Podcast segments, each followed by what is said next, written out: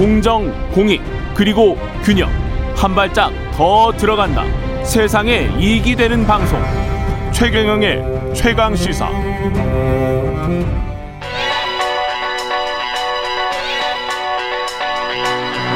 최강 시사. 박대기의 눈. 네, 박대기의 눈 시작합니다. KBS 박대기 기자 나와 있습니다. 안녕하십니까? 네, 안녕하십니까? 수소 위크라고 이번 주 신문에서도 네. 그렇고 방송에서도 보도가 많이 되더라고요. 네, 그렇습니다. 이게 예. 뭐 기업 홍보 아니냐 이렇게 예. 보시는 분들도 많이 계시고요. 15개 기업이 무슨 협약식을 맺고 그랬습니다. 예, 그렇습니다. 수소 기업 협의체라는 게 탄생했는데요. 음, 예, 보통 특정 산업에 여러 기업이 뛰어들더라도 이렇게 기업 협의체를 구성하는 건 아주 드문 일입니다. 왜냐하면 그렇죠. 경쟁 관계잖아요. 그렇죠. 어, 그게 좀 이채로운 그런 풍경이었고요.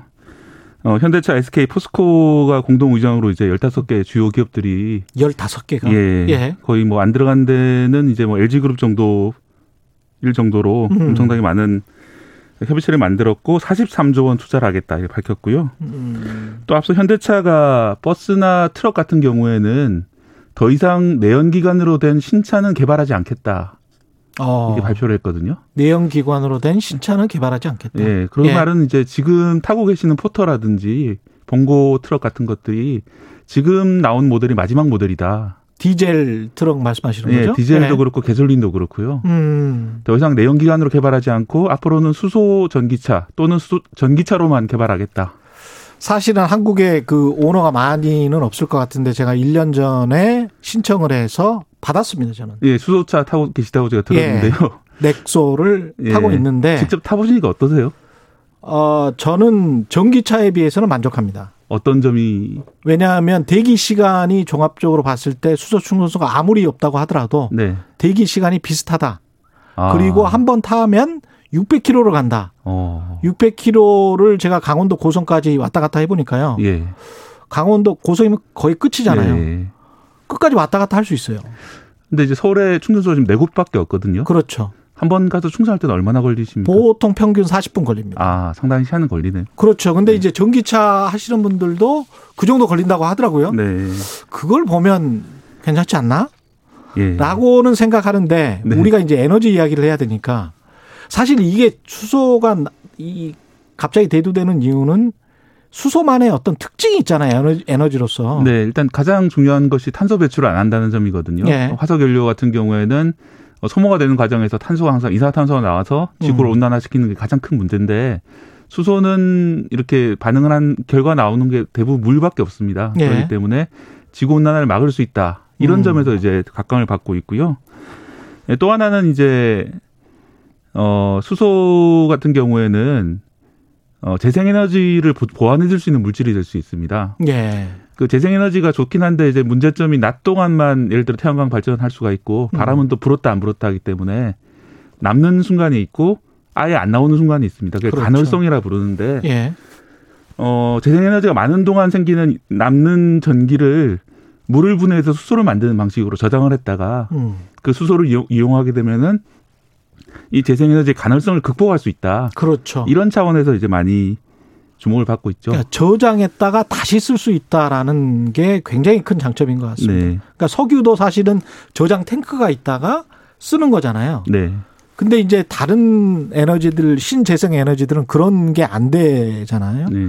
그런 약점이 있는데 수소는 저장을 할 수 있다. 그리고 저장한 큰 탱크를 이동시킬 수 있다. 그러면 유조선처럼 사우디에서 뭔가를 한다면 그걸 싣고 한국으로 올 수 있다. 뭐 네, 이렇게 실제로- 되는 거 아니에요? 예, 그렇습니다. 실제로 일본 같은 경우에는 예. 호주에다가 거대한 태양광 발전소를 만들어서 음. 그 태양광으로 물을 전기 분해해서 수소를 만든 다음에 일본으로 가져오겠다.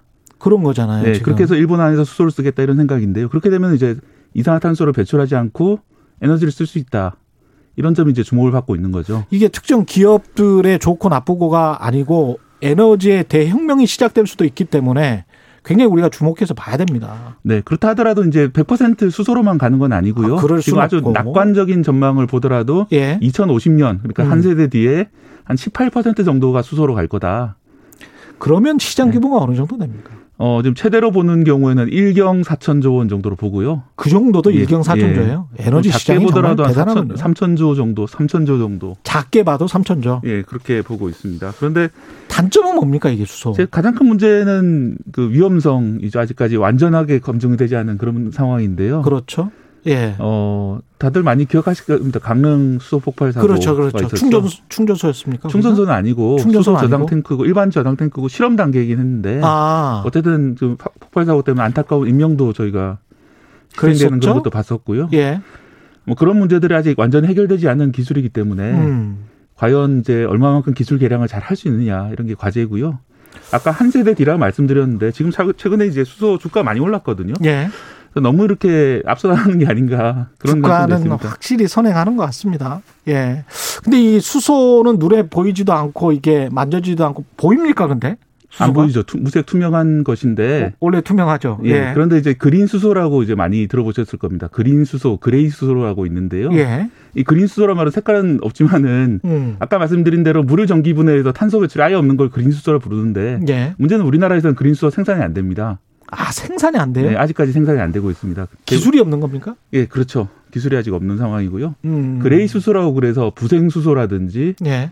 어, 계질 수소라고 해서 천연가스로부터 만들거나 아니면 다른 물질을 만들 때 나오는 수소를 이용하는 경우가 우리나라 대부분인데 음. 그때는 이제 수소를 만들 때 탄소를 쓰거든요. 예. 탄소가 나오거든요. 예. 예, 그런 점이 이제 문제이기 때문에 아직은 갈 길이 먼 기술이다.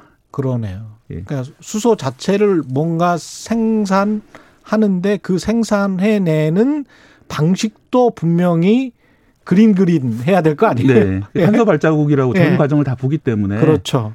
어, 아까 말씀드린 물을 전기 분해해서 수소를 만드는 것이 쉬운 일은 아니거든요. 전기도 많이 들어가는데 그걸 신재 재생에너지를 이용해서 만들어야 돼요.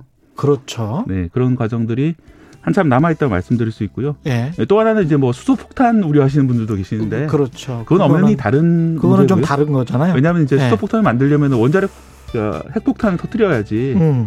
핵폭탄을 기폭제로 이용해서 폭발하는 것이 수소 폭탄인데 일반 수소가 폭발했다고 해서 수소 폭탄이 되는 음. 것은 아닙니다. 네, 알겠습니다. 다만 이제 좀 안전성 문제는 예. 신경 써야 될 것 같다는 말씀드리겠습니다. 박대기의 눈 KBS 박대기 기자였습니다. 고맙습니다. 감사합니다.